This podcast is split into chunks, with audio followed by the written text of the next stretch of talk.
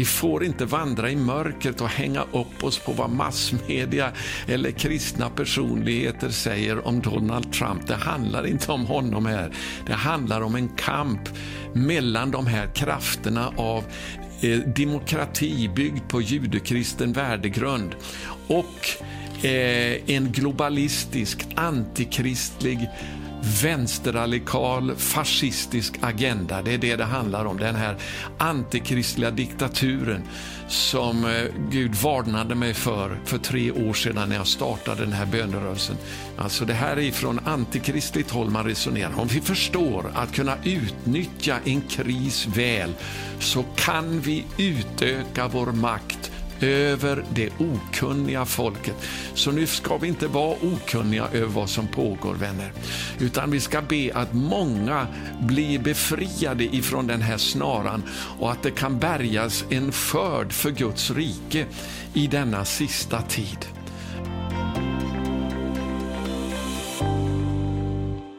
Vi är oerhört tacksamma till var och en av er som stöder vårt arbete ekonomiskt. Bönerörelsen Norden 714 utökar nu sin verksamhet och vill du vara med att stödja oss i det här så kan du använda dig av någon av betalsätten du ser här i bilden.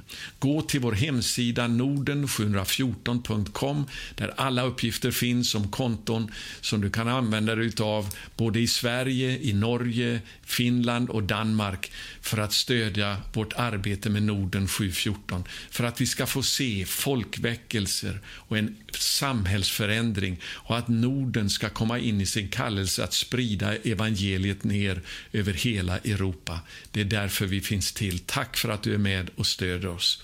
Glöm inte också att prenumerera på våra budskap här på Youtube och tryck också på eh, symbolen med klockan så att du får ett meddelande när dessa videobudskap kommer ut. Det säkraste sättet dock att få de här budskapen det är att du anmäler dig och blir en del utav de 10 000 bedjarna som vi reser upp i de nordiska länderna. Så gå till vår hemsida norden714.com och anmäl dig idag som en bedjare i Norden 714. Gud välsigne dig. Kära bedjare, vi befinner oss i en oerhört kritisk situation just nu i hela världen faktiskt. Jag ska börja med att läsa ifrån psalm 46 där det står i vers 7. Hedna folken larmar, riken vacklar, han låter höra sin röst, då smälter jorden. Ja, det har ju inte undgått någon av oss eh, det som har hänt i Amerika nu med stormningen utav the Capitol Building i Washington DC. Jag tror att det här kommer att gå till historien som ett, eh, en, eh, en händelse som kommer att markera stora förändringar för världen. Innan jag går vidare så vill jag att ni alla tar del av en kommentar över stormningen utav the Capitol Building från en utav USAs mest respekterade konservativa röster idag, Dennis Prager. My comments are divided into three parts, and the three parts are a reaction to uh, what happened at the U.S. Capitol yesterday, comments on the reactions uh, to uh, what happened, and the general state of the country that would have such things happen, etc., etc. So let's begin with my reaction to what happened. It was awful, it was immoral, it was wrong, and it was stupid. And it's difficult to use such adjectives. There's no doubt that there are people there who meant well, but as I've always said, intentions really don't matter. It's what you do that matters. Everything that these people wanted to achieve, the opposite happened. The country takes the idea of there having been fraud in the election less seriously, not more seriously. Republican senators and representatives who were sticking their neck out to make the case for there being the likelihood, not it's not definite, it's not proven, but the likelihood of fraud Uh, they were undermined uh, because they were simply removed from the ability to even make the case. Because the, the mob that took over the U.S. Capitol pushed them aside. Uh, there are uh, uh, a whole host of consequences unforeseen because of what happened at the U.S. Capitol. The president, just within a few minutes ago, if I'm not mistaken, uh, announced that uh, Joe Biden had won the election. I don't know if he would have done that uh, if, uh, if in fact, uh, there were not the, the mob at the U.S. Capitol. See, it's very hard when you're passionate not to be guided by passion. That's, that's the way it works. Uh, it's true for people on the left. It's particularly true for people on the left because the left is all about emotion. Uh, and it's, yes, this is an example of it being true for people on the right. What, what could you possibly think good could happen from smashing the windows of the U.S. Capitol? It's, it's, it's bad enough when people smash windows at the local Target, but to do it at one of the most important buildings in America, that's where the Congress of the United States meets. That's a pretty drastic thing to do to smash in those windows and invade it. That's what happened. It was invaded. So, uh, what the thinking was, I know that there were callers to my show who told me, oh, well, there are Antifa people uh, who were helping organize it. Even if there were, and I, I've so, thus far seen no evidence of it, even if there were, that doesn't explain why anybody there for the rally for the president would have followed them right? Uh, uh, it's it's irrelevant if there were Antifa. If every single person in the mob was an Antifa person, that would matter. But they weren't, so it's it's it's it's pointless. It's not an argument that matters. There are people who uh, who mobbed it. Now, I want to make some. I want to give some perspective. There were I don't know the number, but a vast number of people at the rally uh, with the President of the United States and for the President of the United States like all conservative right wing rallies, it was peaceful. I mean, genuinely peaceful, not peaceful in, in the way in which a lot of the left wing rallies and demonstrations took place over the course of the year 2020. This was a genuine, typical, polite right wing rally. People, we have people go and they're nice. We have a video up at PragerU given by a woman from uh, who was a lifelong liberal in New Hampshire, and she went to a Trump rally about a year and a half ago out of sheer curiosity to see what these jerks were really like. Her friends warned her that if they found out, if the people there found out she was a Democrat, she was taking her life into her hands. She was a little scared about going. All she saw were smiling and sweet and happy people, which is basically correct. That is, those are the people that have tended to support the president. I will have more about that in a moment, about the contempt that the elites have for half this country, which is a very big factor here. And that was the rally. And then a, a few hundred, apparently, I don't know the number there either, broke away and or went into invaded, I mean, that's a fair word, invaded the U.S. Capitol, uh, thinking they would achieve what exactly, I still don't know. That's so, I, I want to make it clear that I condemn what was done. Now, let me talk to you about part two. You don't judge any movement or any nation by the actions of a bad few whether it's left, right, American, non American, Christian, Jewish, Muslim, you judge, generally, you judge a group, a religion, a, a nationality, an ideology by how its spokesmen react to the evil done by fellow members. That's the giveaway as to the moral uh, state of a group of a of a nation of a movement.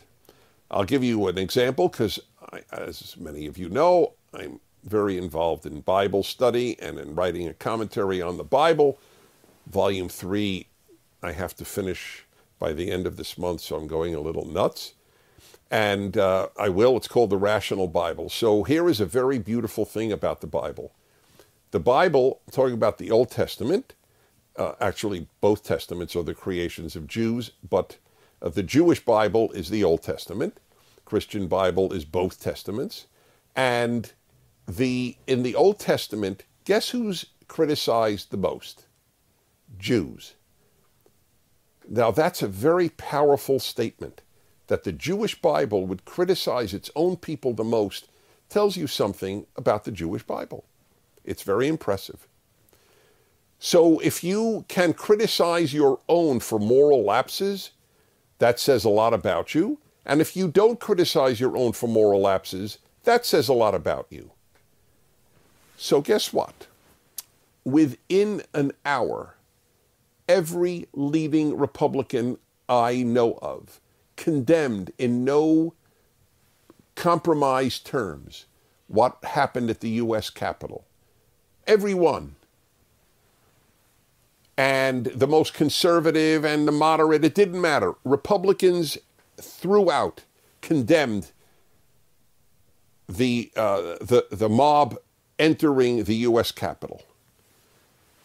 What, you'll have to look pretty, uh, pretty hard to find Democratic senators and congressmen and governors and mayors condemning not one mob in a building, in, a, in an important building, but fires, riots, violence, looting, stealing, burning police cars. Not only will you not find the Democrat, it's very rare to find any Democrat conde- condemning them in most cases, they condemn the people who condemn them. There's a very important moral difference between the right and the left. We condemn our guys who do bad. They don't condemn their guys who do bad. Not every single one. There are a few statements here and there. Portland, Oregon, for, for month after month, riots, destruction, burning. And the, the Democratic mayor, the Democratic governor, not only didn't condemn them, they never arrested them. Nobody was arrested. The damage done, the destruction of people's livelihoods in, in downtown Portland, downtown Seattle, downtown, you name the downtown of any city. And then ask, what did the Democratic mayor of that city do? What did the Democratic governor of that state do? And the answer is nothing. Not only no condemnation, as I said, no arrest. That's a, if you're an open minded person struggling to figure out, gee, which is the more decent side, the right or the left, there's no comparison. There is no, th- this is a perfect example. Nothing was burned. I mean, after all, in the case of the, uh, uh, of the mob in the U.S. Capitol, but for the uh, for the New York Times to headline uh, this, the whole you have to see the L.A. Times, USA Today, New York Times today, gigantic banners as if World War III had just begun about about the what happened at the U.S. Capitol. It, it, it's an astonishing thing to see.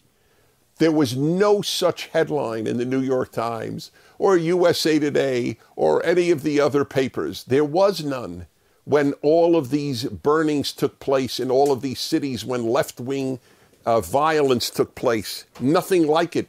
It was like it didn't happen. That's uh, that's this is this is the one of the most important aspects of what happened. Do you know that when uh, the, there were the Brett Kavanaugh hearings for the U.S. Supreme Court just, uh, Justice uh, Brett Kavanaugh, uh, do you know that uh, Senate office Senate offices were taken over by left wing mobs? You probably don't even know it. There was no attempt. Why now? Why, why is that any different? Taking over the Senate office building and, and, and taking over the Capitol.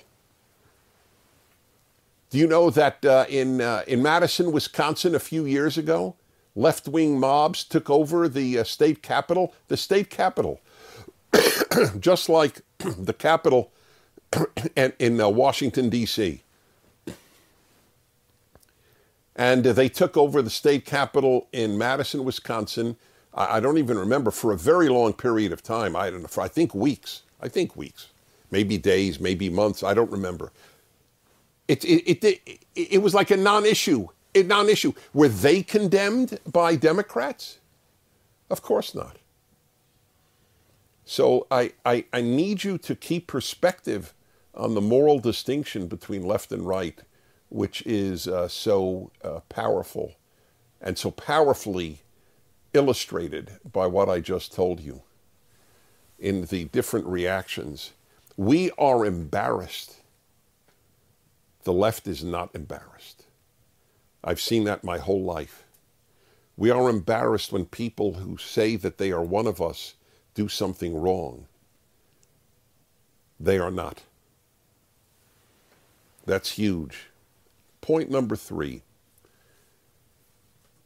There is in, in the United States today about half of the population that feels incorrectly, increasingly suppressed by the other half. I mean suppressed. The real deal. Wherein you you are going to get some people who just as it were can't handle it anymore the human being and groups are like pressure cookers life has a lot of pressure so how does a pressure cooker why does why do they not explode because there's steam that is allowed to come out the steam that is allowed to come out in society is free speech you get your your tension out through speaking your mind. But the left suppresses free speech. That has always been true. I've talked about this in many fireside chats. At college, they don't, if, if on the rare occasion a conservative speaker comes, they do everything to stop that uh, possibility. There are always demonstrations against their coming. I know I'm, I'm one of those speakers and Twitter and YouTube and Facebook, the suppression of any speech that they differ with is increasing. Facebook and Twitter had the audacity to say they're shutting down the account of the President of the United States. And, and we are not to uh, we are not conservatives in America, ki- kids, for example, young people who love this country, are not to feel that they are being suppressed when that happens? The suppression that, that is t- taking place uh, is, is causing a lot of people uh, to have no release for their pressure. People who love this country have, have are, are shut down you, you speak about your love of America at work, you'll, you may get fired.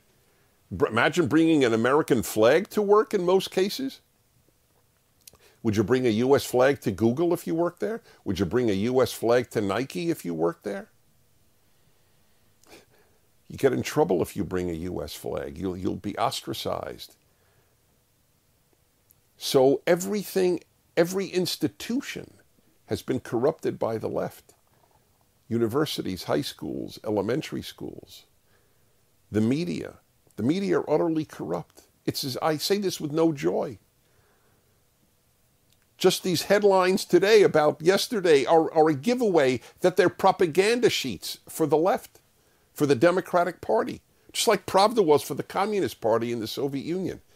That's what I grew up reading, Pravda, because I studied Russian in order to read it. It the Soviet Communist newspaper. I never thought I would compare American newspapers to Pravda. Utterly predictable headlines because they, they don't they're not there for truth. The New York Times has developed the biggest lie in American history. Yes, the biggest lie. That America was founded in 1619 and that the American Revolution was fought in order to preserve slavery.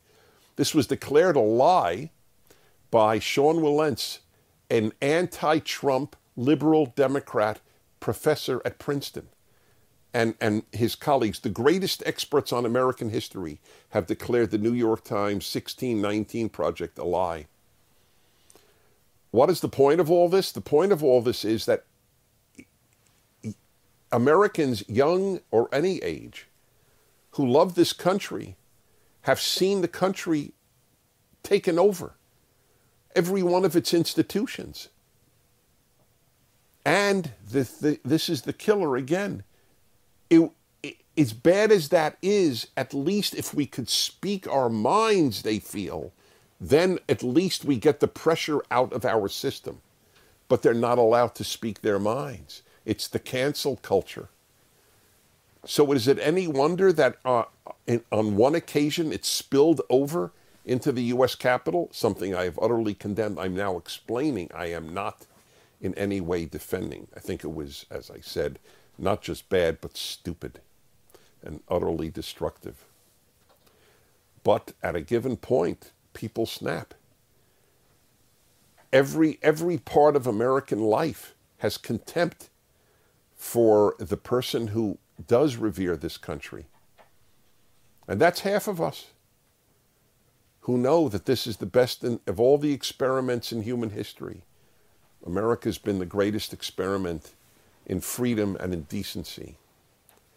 So it's no wonder that people have no release for their pressure when they are also prevented from speaking. I made a note here to give you an idea of, of the lies that, that are that pervade our culture. Joe Biden said today, if you will, President elect Biden, no one can tell me that if it had been a group of Black Lives Matter protesting yesterday, there wouldn't, they wouldn't have been treated very, very differently than the mob of thugs that stormed the Capitol. Really? Really? this is, uh, what does it say? Uh, what did he say, the guy on uh, MSNBC? Uh, who does that morning show? The, the guy on, uh, is a former congressman. Anyway, I, I got too many names in my brain. Said today, had it been blacks protesting, they'd have been shot in the face given the tens of thousands of blacks protesting all, all of 2020 or most of 2020, how many were shot in the face? I think zero. They just make up these lies. Biden lied. This is a big lie. No one can tell me that if it had been a group of Black Lives Matter protesting yesterday, they wouldn't have been treated very, very differently. Really? And then he goes, then the mob of thugs that stormed the Capitol, has he, has he ever called the, uh, the left wing violent uh, uh, protesters, the rioters, have he called them thugs? He has condemned them, although it took him a week to do so after the riot started in, uh, in, in April or May. This is what, uh, this is what the people believe. And, and we know, wait a minute, why are you lying to us? And, and what is it? What, what do you mean? So wait a minute. So what, what are you saying? that the Capitol Police are racist? That's what Biden is saying. This is the man who says he's going to bring the country together. Another gigantic lie. The, the Capitol Police are racists. That's what Biden has just said. President elect Biden. But I will unite America. Unlike Donald Trump, I will unite America. Right? That's, that's, that's, what, uh, that's what he said that the Capitol Police are racist because they would have treated Black Lives Matter people differently. Very, very differently. Same with Karen Bass, Democratic Congresswoman from California. I mean, can you imagine if this was Black Lives Matter? Can you for one moment imagine what would happen? What would happen? Okay. And for yes, I might address the uh, the issue for a moment on were the elections uh, uh, fair. I have said from the beginning I was agnostic. I have no I have no proof, and I never claimed that I had proof or that there was proof. But if you if you do believe in circumstantial evidence, it's pretty powerful. Do you know that the last president to get more votes running for reelection than he got the first time was 150 years ago. So essentially, it just doesn't happen. Now, you could say, okay, so it happened. That's right, it might have. I agree. How about this? There are 19 what are called bellwether counties in America. Both Republicans and Democrats acknowledge these 19 can basically tell you how the election will go. If they overwhelmingly go for the Democrat, the Democrat will win. If they overwhelmingly go for the Republican, the Republican will win. Guess what the results were in the 19 bellwether counties in America? 18 went for Donald Trump. Okay, you could say, well, look, what an amazing coincidence. But it keeps happening. There are more and more of these coincidences. How about this? Here's a piece of data for you. Congressman Dan Bishop of North Carolina reported 385 pre election lawsuits to change election laws before this election. Why did they change all their election laws? And by the way, whatever happened to election day? When I grew up, there was an election day. Now there's an election month. All done by the Democrats. Because it's easier to uh, do whatever you want to do. I didn't say anything was done. I don't know. But if, if almost half this country believes it, unlike the Russian collusion thing, which was a lie, and the Democrats and the media pursued that for three years, but we can't pursue for a few weeks the notion that there, there may have been tampering with ballots? I'll end with an interesting observation that I have made on this. Because you, you have to ask a very uh, simple question. Would Democrats, what would stop Democrats, uh, people on the left, from cheating in an election count? So you could say there's really only one thing, right? Their conscience. But every leftist believes that Donald Trump was, was a fascist, was a racist, was a white supremacist, and a dictator. Now, to be honest, if I believed someone, if I were a vote counter, and I could prevent a fascist, white supremacist, dictator, racist, from becoming elected, I would cheat.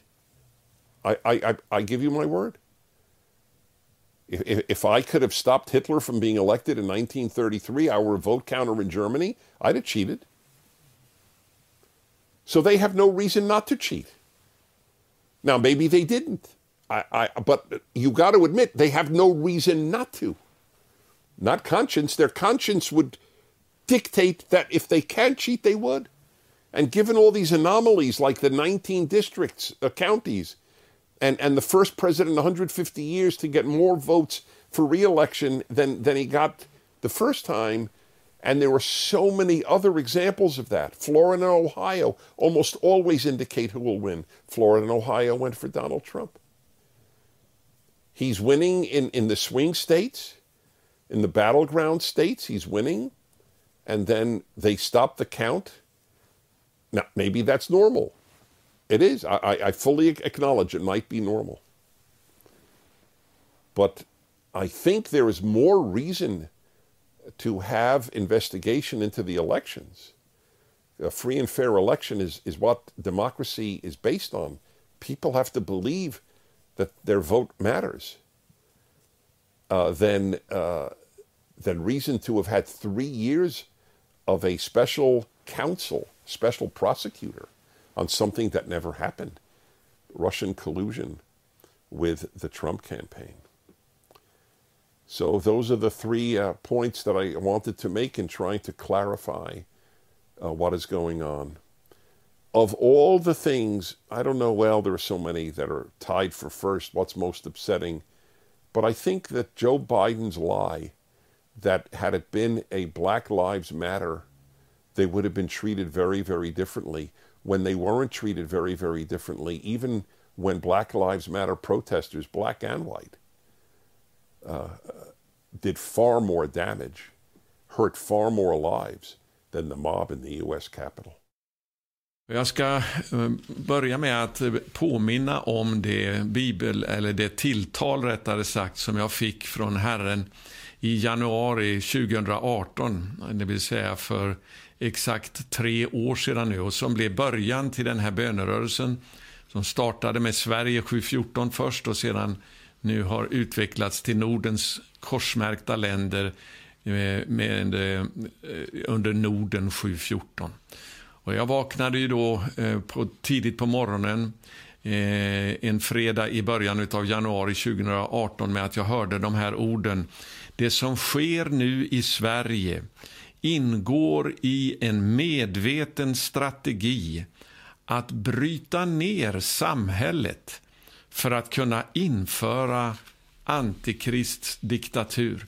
Ja, de där orden antikristdiktatur grep naturligtvis tag i mig. Jag tänkte, vad är det här för någonting? Eh, det blev en, eh, en väckarklocka för mig. Jag gick in på mitt kontor och började bedja och jag förstod att jag var tvungen att göra någonting åt det här och så startade då den här bönerörelsen eh, som nu har blivit Norden 714. För det här är ju en utveckling som pågår inte bara i Sverige utan i hela världen. Men på något sätt så befinner sig faktiskt Sverige i en nyckelposition i den här utvecklingen. Den här utvecklingen mot en antikristlig diktatur, alltså den har ju skjutit fart nu under de här senaste tre åren på ett sätt som inte ens jag hade kunnat tänka mig. Men den här diktaturen nu, den smyger sig in på oss för varje dag som går. Och just nu så pågår det en väldigt intensiv aktivitet i andevärlden, inte bara över Sverige utan över hela världen. Och jag ska läsa här nu också ifrån Lukas kapitel 21 ett nyckelställe här nu, vers 34 till 36 som jag har haft i min ande under de senaste månaderna faktiskt. Och jag ska läsa det ifrån den äldre svenska översättningen, 1917 års översättning, där det står så här. Men ta er tillvara för att låta era hjärtan förtyngas av omåttlighet och dryckenskap och timliga omsorger så att den dagen kommer på er oförtänkt. Ty så som en snara ska den komma över hela jordens alla inbyggare. Men vaka alltjämt och be att ni må kunna undfly allt detta som skall komma och kunna bestå inför Människosonen. Ja, det här är vad vi behöver ta till oss nu i den här tiden då vi ser hur den här snaran håller på att dras åt. Den här snaran utav diktatur för att fånga in hela mänskligheten i ett styre som kommer att få en kort period under den här tidsålderns avslutning innan Jesus kommer tillbaka. Och Det är så viktigt nu, oavsett vilken uppfattning du har om Jesu tillkommelse när den sker, eh, så lever vi mitt inne i den här verkligheten nu utav att det antikristliga systemet håller på att byggas upp eh, mer och mer för att fånga in hela mänskligheten och, till slut lägga den under en diktator eh, som vi kallar för antikrist i Bibeln. Så det är viktigt att vi har våra andliga ögon öppna nu och förstår vad det är som håller på att ske. Den här snaran som Jesus talar om, som kommer att läggas över jordens alla inbyggare, den har vi ju sett speciellt då i Sverige hur den har dragits åt mer och mer. Det här är någonting som har skett under faktiskt eh, åtminstone hundra år och mer än så. Eh, och Det är eh, så, börjar bli så tydligt nu i våra dagar om den, den eh, antikristliga strategi som har funnits, speciellt i Sverige och som nu eh, är en, en nyckel, eh, har en nyckelroll faktiskt i den globala antikristliga utvecklingen. För frågan vi måste ställa oss, och som jag har ställt eh, många gånger tidigare, det är hur har eh, sådana kristna, gudfruktiga länder som länderna i Norden under de här senaste hundra åren förvandlats till att bli de mest avkristnade och däremot antikristliga länderna i hela världen.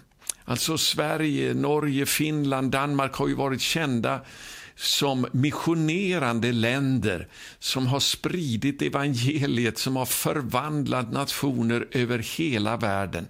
Men idag så har vi blivit alltså det som man betecknar som eh, förmodligen eh, åtminstone när det gäller Sverige, det mest avkristnade landet i hela världen.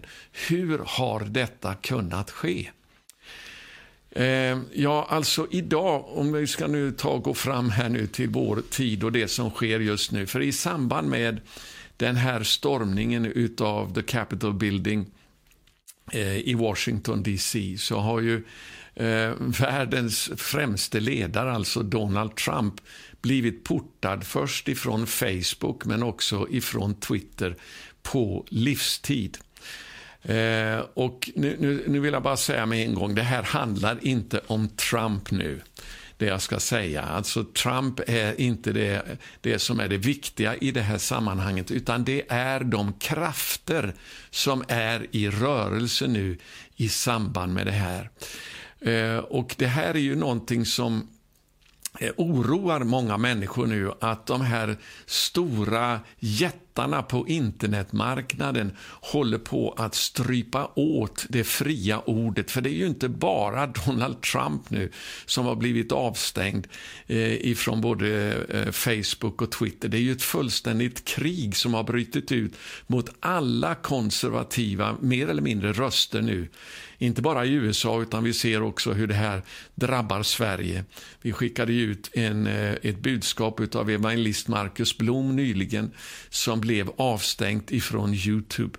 Den här åsiktskontrollen, den här eh, alltså åtstramningen av det fria ordet den på, det pågår oerhört snabbt just nu. Och I Sverige så har det ju varit också att Sveriges riksdag har samlats för att rösta fram eh, befogenheter för Sveriges riksdag, eller för Sveriges regering rättare sagt, eh, att kunna även eh, köra över grundlagen. Därför att eh, för man vill ha befogenheter nu utav väldigt starka eh, åtgärder för att kunna lösa den här krisen med coronapandemin. Never waste a good crisis. You never want a serious crisis to go to waste. And what I mean by that, it's an opportunity to do things that you think you could not do before.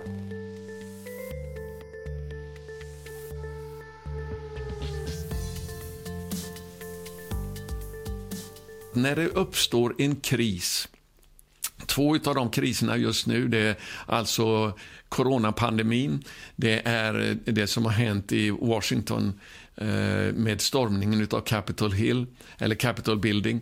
Eh, det är kriser nu som världen går igenom. Det finns en journalist som har sagt att när USA hostar så får hela världen förkylning. Det vill säga, det som pågår i världens främsta stormakt idag Eh, även om man håller på att tappa kanske mycket av det inflytandet nu till Kina, men ändå fortfarande som måste betraktas som eh, världens stormakt och supermakt, USA. Det som händer där, det påverkar hela världen och det är en kris nu som vi befinner oss i och det är därför jag ger ut det här budskapet nu för att mobilisera till bön och inte bara till bön utan också till fasta.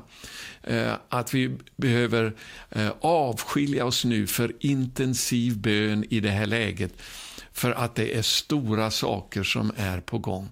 Och det här, Den här kampen alltså, den handlar inte nu om eh, Trump i första hand. Det handlar om en kamp emellan en vänsterradikal fascism med åsiktsförtryck och åsiktsåtstramning, det vill säga den antikristliga diktaturen och ett demokratiskt fritt samhälle byggt på judekristen värdegrund utifrån tio Guds bud. Det är det här det handlar om. Vi kan inte fokusera på Trump. Gud kan välja att använda precis vem som helst. Han talade en gång genom en åsna och han använde en spåman som Biliam till att eh, profetera om Messias ankomst. Flera kapitel i Bibeln utgörs av denna spåmans profetior och Gud använde honom till att välsigna Israel. Eh, och Gud valde också att använda en hednisk avgudadyrkare som kung Koresh i eh, Persien till att bli det redskap som Gud kallade för min smorde för att fullborda sina syften. En annan som eh, också beskrivs i Bibeln som en galning, eller i den äldre bibelöversättningen vettvilling, det vill säga Jehu, blev smord av den helige Ande för Guds syften att störta ett ogudaktigt system som fanns i, Eh, i Israel på, på den tiden.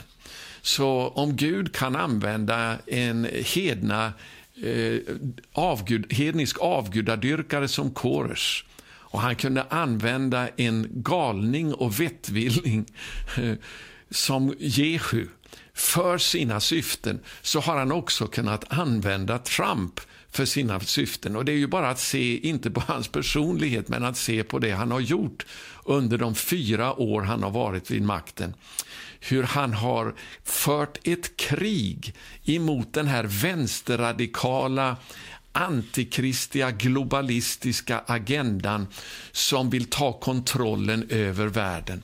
Och Det är frågan om nu om eh, det här har, eh, är ett avslutat kapitel och rent mänskligt sett så är det ju det.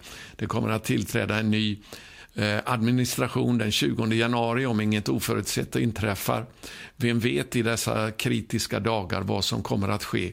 Men vi behöver stå i gapet nu och be för det här. Vi får inte vandra i mörkret och hänga upp oss på vad massmedia eller kristna personligheter säger om Donald Trump. Det handlar inte om honom här.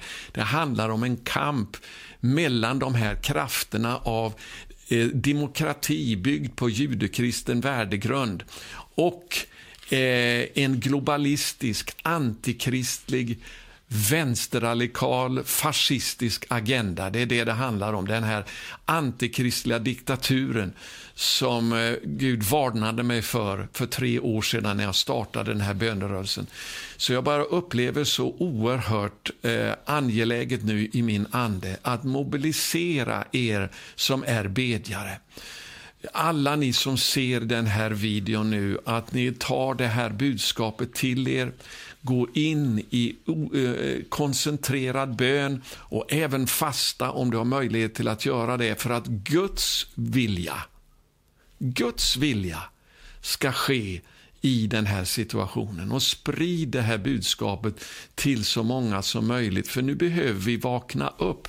Det, vi behöver, eh, som det står i Lukas 21 här, vaka alltid och be att ni kan undfly allt detta som skall komma. För förr eller senare kommer den här antikristliga snaran att läggas över världens alla folk. Att vi ska kunna undfly det här och bestå inför Människosonen, vara redo när han kommer. Det är det den här striden handlar om nu. Eh, så det är därför jag, som jag vill uppmana er alla att gå in i intensiv bön. För det är en kris som pågår nu, både med det som sker i USA och med den här coronapandemin. Där man ifrån antikristligt håll nu vill utnyttja de här kriserna. Alltså det här är ifrån antikristligt håll man resonerar. Om vi förstår att kunna utnyttja en kris väl så kan vi utöka vår makt över det okunniga folket. Så nu ska vi inte vara okunniga över vad som pågår, vänner. Utan vi ska be att många blir befriade ifrån den här snaran och att det kan bärgas en skörd för Guds rike i denna sista tid. Halleluja, må vi få öppnade ögon genom den heliga Ande och se vad det är som pågår.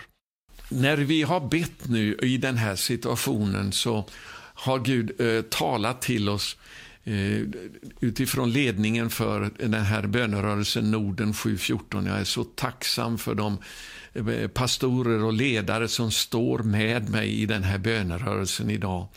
Eh, och eh, Herren har talat väldigt tydligt till oss och det, det, det jag vill dela med av till er alla nu för att vi ska kunna be i endräkt för det som nu pågår.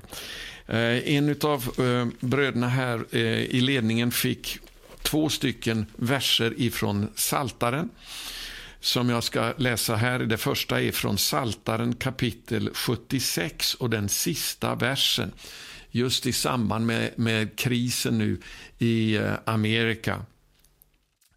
Han kuvar förstarnas stolta ande. Det är alltså Herren nu som gör detta. Han kuvar förstarnas stolta ande.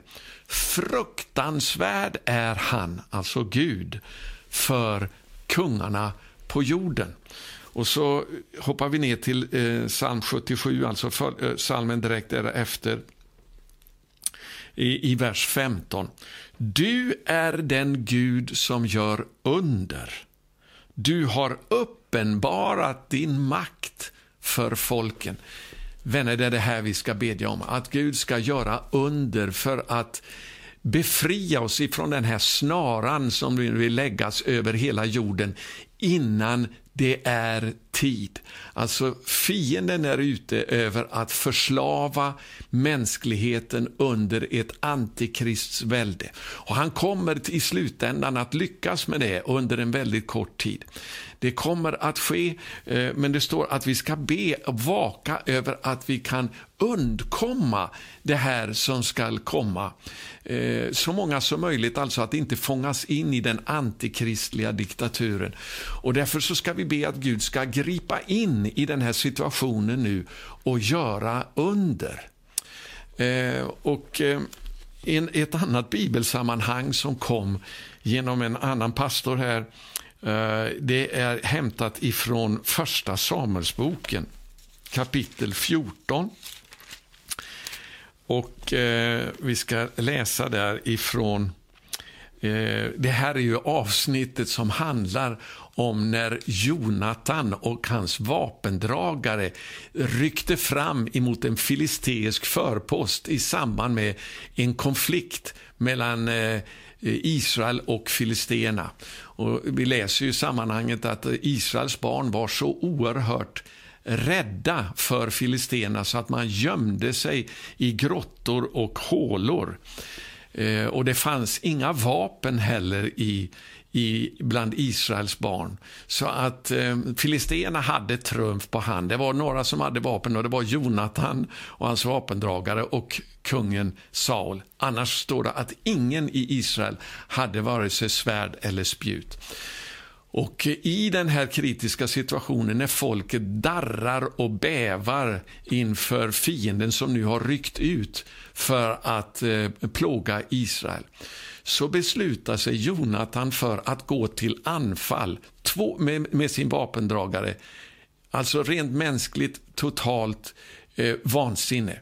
Men vi ska läsa vad han säger här eh, i, i första Samuelsboken kapitel 14. Vers 6. Jonatan sa till sin vapendragare Kom, så går vi över till dessa oomskurnas förpost. Kanske skall Herren göra något för oss. För ingenting hindrar Herren att ge seger genom få lika väl som genom många. Ja, vi ska komma ihåg att det är Gud som har makten. Han har all makt i himmelen och på jorden och han förväntar sig eh, människor som vill eh, ha tro på Gud till att kunna eh, Eh, förlösa hans makt ifrån, eh, över fienden så att, för att åstadkomma en stor seger. Och Jonathan, han hade den här tros inställningen att eh, ingenting kan hindra Gud att ge seger genom få lika väl som genom många. För det är inte genom människans styrka eller kraft det ska ske, utan genom Guds ande, som det står i Sakarja 4 och 6 när han är med oss, vem kan då vara emot oss? Vilket exempel det här är för oss idag. Och jag, vill, eh, jag ska återkomma till det här om en liten stund. Så de här män, eh, Jakob och han, eller Jonathan och hans vapendragare, de går till anfall.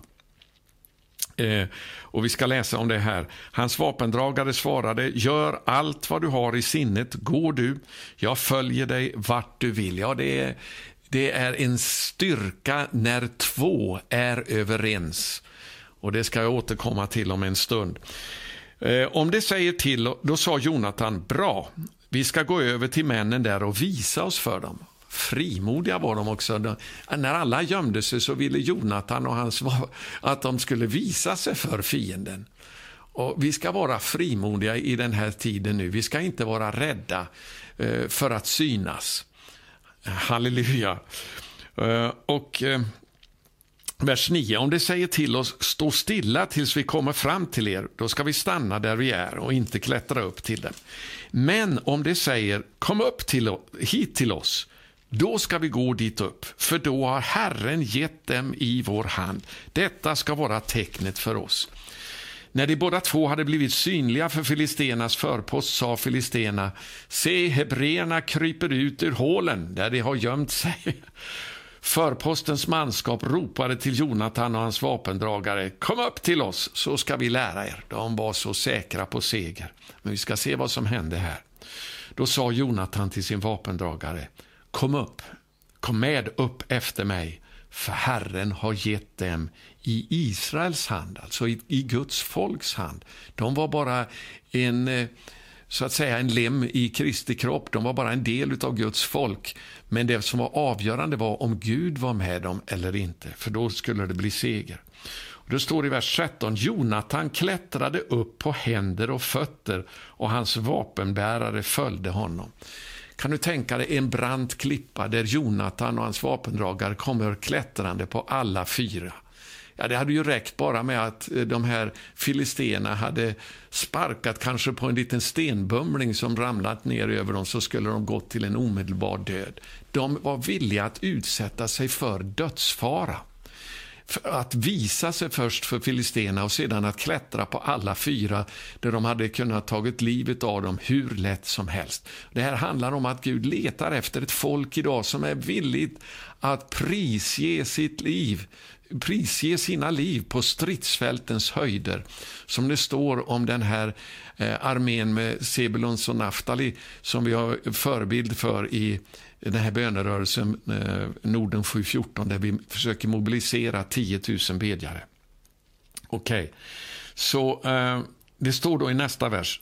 Eh, Jonatan klättrade upp på händer och fötter och hans vapenbärare följde honom och filisterna föll för Jonatan och hans vapenbärare gick efter honom och gav dem dödsstöten. Det här var ju inte Jonatans kraft, det här var ju Herrens kraft. Det bara står att de föll för Jonatan. För Herren var med honom. Om Herren är med oss, vem kan då vara emot oss? Vers 14. I det första anfallet nedgjorde Jonatan och hans vapenbärare omkring 20 man på en sträcka av ungefär ett halvt plogland. Och här kommer den här nyckelversen nu som den här pastorn fick när vi bad tillsammans. Eh, då uppstod förskräckelse i lägret på fältet och bland folket. Förposten och det som hade givit sig ut på härningståg greps också av skräck. Marken skalv och det kom en förskräckelse från Gud. Ja, det står att genom två eller tre vittnens ord ska varje sak avgöras. Så de här eh, eh bibelorden nu från psalm 76 om att Gud är fruktansvärd för konungarna på jorden. För de som styr alltså. För de regerande nu som har makten över jorden. Och Det behöver inte vara nödvändigtvis politiskt valda ledare utan det står om i den sista tiden så är det affärsmännen, de rika köpmännen. De stora eh, alltså finansiärerna det är de som kommer att vara jordens stormän i den sista tiden i Babylonsamhället, det antikristliga Babylonsamhället. Och det är det vi ser idag. Det finns alltså köpmän, affärsmän idag som är rikare än hela nationer och som nu börjar ta makten med sina globala initiativ, precis som det står om i Guds ord. Men här står det alltså att Gud han är fruktansvärd för kungarna, de som styr över jorden. Och så står det också sen i nästa psalm då, eh, du är den Gud som gör under och du har uppenbarat din makt för folken. Ja, det är det vi ska bedja om nu i den här situationen. Att Gud som svar på bön ska gripa in och göra under och visa sin makt i den här situationen. Att det inte blir så som det står i psalm 9, att det är människor som kommer av jord som vållar skräck på jorden. För människorna håller nu på att ta makten mer och mer över, över jorden i ett uppror emot Gud för att införa en antikristlig diktatur. Och Det är den här striden vi står mitt uppe i. Jag vill läsa en vers till innan jag går vidare också från första Samuelsboken 14. Det står om, då, om den här förskräckelsen från Gud som kom över fienden. I nästa vers står det Sauls väktare i Gibea i Benjamin fick se att mängden skingrades och att man irrade hit och dit. Alltså Sauls män som hade gömt sig i hålorna och inte vågade göra någonting. De får plötsligt se hur det händer någonting ibland fienden och man får se hur de irrar hit och dit. Det blev en förvirring och en förskräckelse i fiendelägret därför att Gud kom med sin mäktiga kraft genom två stycken som litade på Gud, hade förtroende för Gud och, och, ville att Gud skulle gripa in i den svåra situation som man befann sig i. Så det här är ett mönster för oss nu. Vi ska be, och faktum är att den här psalm 76 som, som eh, eh, jag citerade från från början här som en av våra bedjare, böneledare ska säga, fick ifrån Herren. Det är en psalm som handlar om det sista antikristliga upproret emot Gud som Gud kommer att slås ner genom att visa sin makt. Och Det kommer han att göra slutgiltigt genom Jesu återkomst. Men jag tror att det finns många försök av Antikrist att ta makten som innan dess innan det sista slutliga upproret, som innan dess kommer att slås ner genom dem som Gud eh, har, har utrustat med tro och helig ande för att i bön besegra de här antikristliga andemakterna. Alltså vad som än händer nu i USA som kommer att påverka hela världen, det måste vi be om att Gud får visa sin makt mitt i det här sammanhanget. Låt mig bara säga det här, för det här är oerhört märkligt. Alltså, Sverige utövar en, har en nyckelfunktion i hela det här eh, informationskriget som det handlar om nu över hela världen. Striden om jordens befolkning kommer i den sista tiden att utövas mer utifrån information än genom eh, reguljär, ordinär vapenmakt. Det här vet eh, fienden om och det är därför som han har byggt upp den här den här eh, telekomstrukturen över hela världen och har blivit beroende av den faktiskt ifrån Sverige. Jag ska läsa också ytterligare ett sammanhang här, eller ett par bibelsammanhang innan jag avslutar. Men de välkända verserna nu ifrån Matteus kapitel 18. Ifrån vers 18 kan vi läsa här. Amen säger jag er. Allt vad ni, och det här är skrivet om församlingen nu, som eh, Herren bygger på den grunden som eh, dödsrikets portar inte kan eh, besegra. Det, eh, det, säger Jesus här, allt vad ni binder på jorden skall vara bundet i himlen och allt vad ni löser på jorden skall vara löst i himlen. Det här är ju helt häpnadsväckande vilken makt Gud har lagt i församlingens och speciellt då i den bedjande församlingens händer. Och så står det sen i vers 19, vidare säger jag er, om två av er här på jorden kommer överens. Jag vill stanna upp det här, för det här är nyckeln. alltså. Om två av er kommer överens. Det grekiska ordet har att göra här med att harmoniera. Om ni är i harmoni, om ni är i endräkt. Och det var ju vad Jonathan och hans vapendragare var. De var i harmoni, de var i endräkt.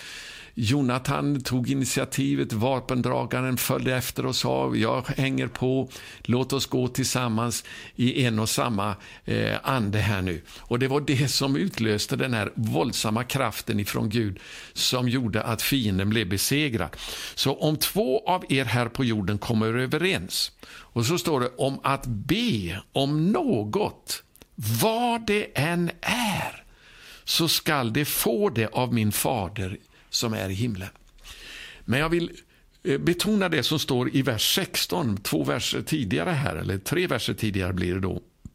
Därför att här finns nyckeln också till den här kraften i bönen när två eller fler kommer överens. Det står så här, eh, vers 16. Men om han inte lyssnar, ta då med dig en eller två andra. Och så kommer nyckeln här. För att varje sak må avgöras efter två eller tre vittnens ord. Vad är ett vittne för något? Ett vittne är någon som står fram och talar om antingen vad han har sett eller vad han har hört. Och när vi har sett eller hört ifrån himmelen vad Gud säger och vi är minst två som har hört samma sak så att vi kan komma överens om det är det här som Gud nu eh, vill att vi ska be om. Ja, då kan vi vara säkra på att då kommer Gud att svara på den här bönen, vad det än är. Och det är så mäktigt när den här endräkten kommer utifrån det Gud talar genom två eller tre vittnen, när vi kommer samman i Jesu namn. För det är vad det står i nästa vers här. Ty där två eller tre är samlade i mitt namn, där är jag mitt ibland. Låt mig nu säga här innan jag går vidare också att i den här coronakrisen nu som går fram över världen så har man ju dragit åt nu kontrollen över fria samlingar i våra länder så att eh, vi kan inte samlas i stora skaror. Men vänner, den här möjligheten finns ändå för oss att samlas med alltså två eller tre. Och tack Gud för att Jesus sa inte om två eller trehundra kommer överens, utan det räcker med två eller tre som är samlade i Jesu namn, det vill säga de har kommit samman i en ande under Jesu överhöghet, under Messias befäl över hans herravälde eh, Eh, i hans namn för att bedja hans vilja, då är han där mitt ibland dem. Och då om två eller fler kommer överens så har han lovat att ge eh, bönesvar på det som vi ber om. Det är därför vi har rest upp dessa bönehus nu över hela Norden. Och eh, Om du vill vara med i ett sådant så kan du gå till vår hemsida norden714.com och se om det finns ett bönhus i din närhet. Annars så ska du be om någon Eh, en eller flera som du kan komma samman och be med just nu. Det är många som skriver till oss och frågar, finns det någon församling där man kan vara med i min trakt? Ja, det är inte många som jag kan rekommendera, men däremot så finns ju möjligheten att samlas till bön, eh, två eller fler. Och det är den möjligheten vi har nu. Ingen annan möjlighet finns ju faktiskt till större samlingar i samband med den här Eh, åtstramningen som har skett nu genom coronakrisen. Så nu måste dessa bönehus komma i funktion som, som eh, alltså det vi i kraft kan bedja i överenskommelse, två eller fler. Det behöver inte vara fler i ett sånt här bönehus.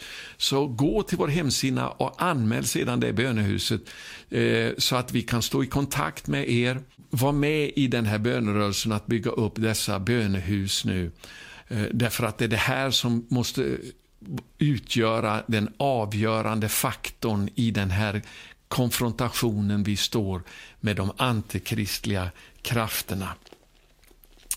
Och Det här är alltså en försmak faktiskt över den roll som vi kommer att gå in i när Jesus kommer tillbaka. Vi lever i en övergångstid nu eh, då Gud kommer att släppa lös de tillkommande världens krafter mer och mer. Hebreerbrevet 6 talar om det här eh, och jag ska läsa det ifrån det, eh, den femte versen, Hebreerbrevet kapitel 6.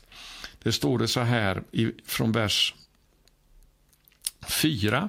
Ty det som en gång har tagit emot ljuset och smakat den himmelska gåvan Halleluja! Det är ju det här som vi får möjlighet att göra när vi är födda på nytt och fyllda med Guds heliga Ande. Det beskriver oss här just nu. Det som en gång har tagit emot ljuset, ljuset från evangeliet och smakat den himmelska gåvan, den heliga Andes kraft. Halleluja. Fått del av den heliga Ande alltså och vers 5, smakat det goda gudsordet, det vill säga när Gud talar till oss genom sin heliga Ande. Och det sista här, och den kommande tidens eller världens krafter. stod i den äldre bibeln den kommande tidsålderns krafter. Vänner, det är det här vi ska operera i nu. Och De krafterna de beskrivs för oss i Uppenbarelsebokens andra kapitel, bland annat.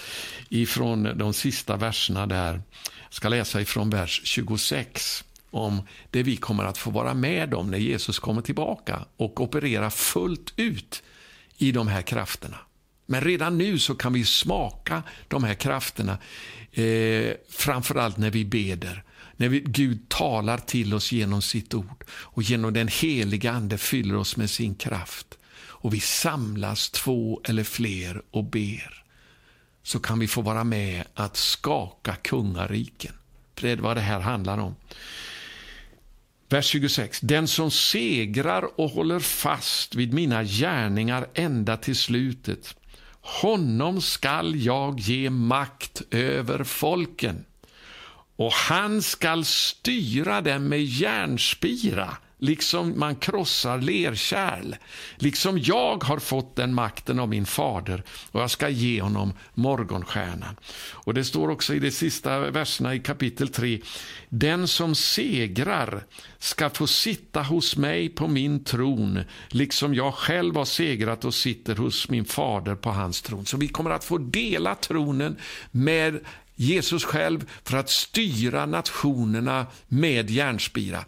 Det är vad vi kommer att få göra fullt ut när Jesus kommer tillbaka. Men redan nu kan vi få smaka denna eh, tillkommande världens dessa tillkommande eh, tidsålders krafter genom att komma överens i bön utifrån den heliga Ande, genom det goda gudsordet som Gud talar till oss så att vi vet vad det är som är Guds vilja och han kan eh, tala om för oss hur vi ska be. För när vi kommer samman i hans namn, då är han mitt ibland oss med sin heliga ande och leder oss med sin ande när vi beder. Halleluja! Och när vi bad här nu, härom kvällen, ledningen för Norden 714, så talade Gud de här bibelorden till oss. Och vi ska gå ut i tro på dem.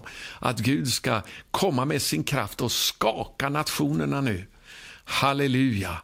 Eh, och visa Eh, sin kraft så att inte Antikrist ska få regera hur som helst innan tiden är inne och en skörd har hunnit bärgas för Guds rike. Vi vet att natten kommer då ingen kan verka, men eh, i den här tids, eh, tiden, just i avslutningen, så ska också en skörd bärgas för Guds rike. Och nu ska vi stå emot dessa antikristliga krafter. I Herrens mäktiga namn.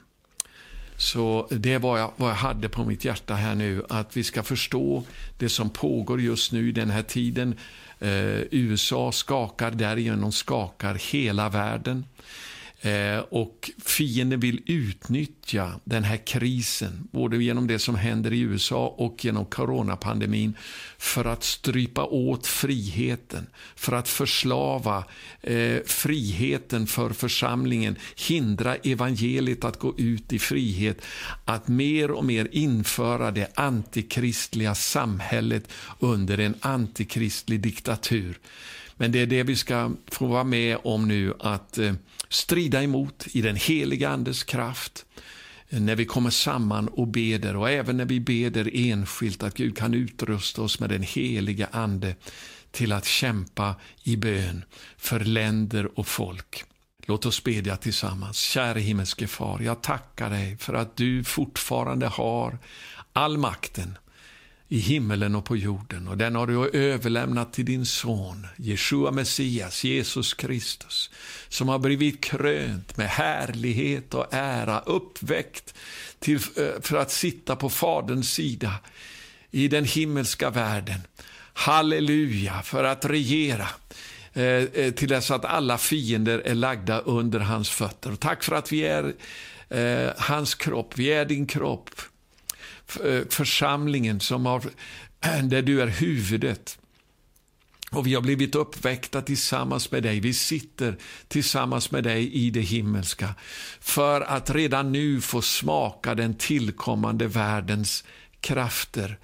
När vi kommer samman i bön så ber vi att du ska eh, tillintetgöra fiendens planer att du ska låta din mäktiga vilja ske, att du ska krossa detta system som nu reser sitt huvud över hela jorden. Och här är det, det är häpnadsväckande att det här också är så kopplat till Sverige och Skandinavien, där det antikristliga inflytandet har blivit så starkt i samhället, ja, även i kyrkan i kristenheten har detta antikristliga system med sin villfarelse och förförelse fått en sådan enorm ingång.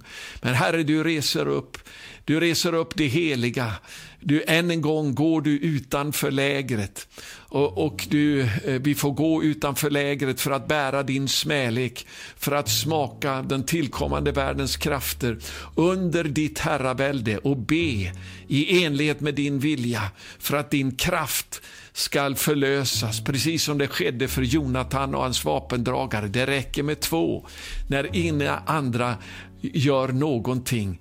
Hela Israels armé var lamslagen, men två bröt igenom och därigenom beredde en stor seger. Så Herre, jag ber för dessa bönehus nu i Norden 714 som samlas runt om i de nordiska länderna till bön, att du ska vara där med din helige Ande. Du ska leda eh, dem i att bedja direkt efter din vilja. Du ska uppenbara det goda gudsordet för dem så att de kan be Eh, att din vilja ska ske i det här sammanhanget och du ska komma med bönesvar ifrån himmelen och skaka eh, eh, dessa krafter som nu reser sig upp emot dig. Vi prisar och lovar dig för detta, Herre. I Jesu välsignade namn. Tack för att du har varit med och lyssnat. Tack för att du är med i den här bönerörelsen. Du är så värdefull.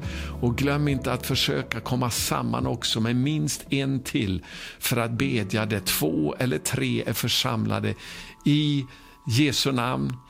Där är han på ordets grund, där är han mitt ibland eh, dessa för att leda dem Eh, så att genom två eller tre vittnens utsagor, vad vi, vad, vad vi hör Herren tala, kan bedja så att eh, Guds makt och kraft blir uppenbarad. Det var allt för den här gången. Gud välsigne dig. Låt oss stå samman i den helige Ande utan fruktan. Amen.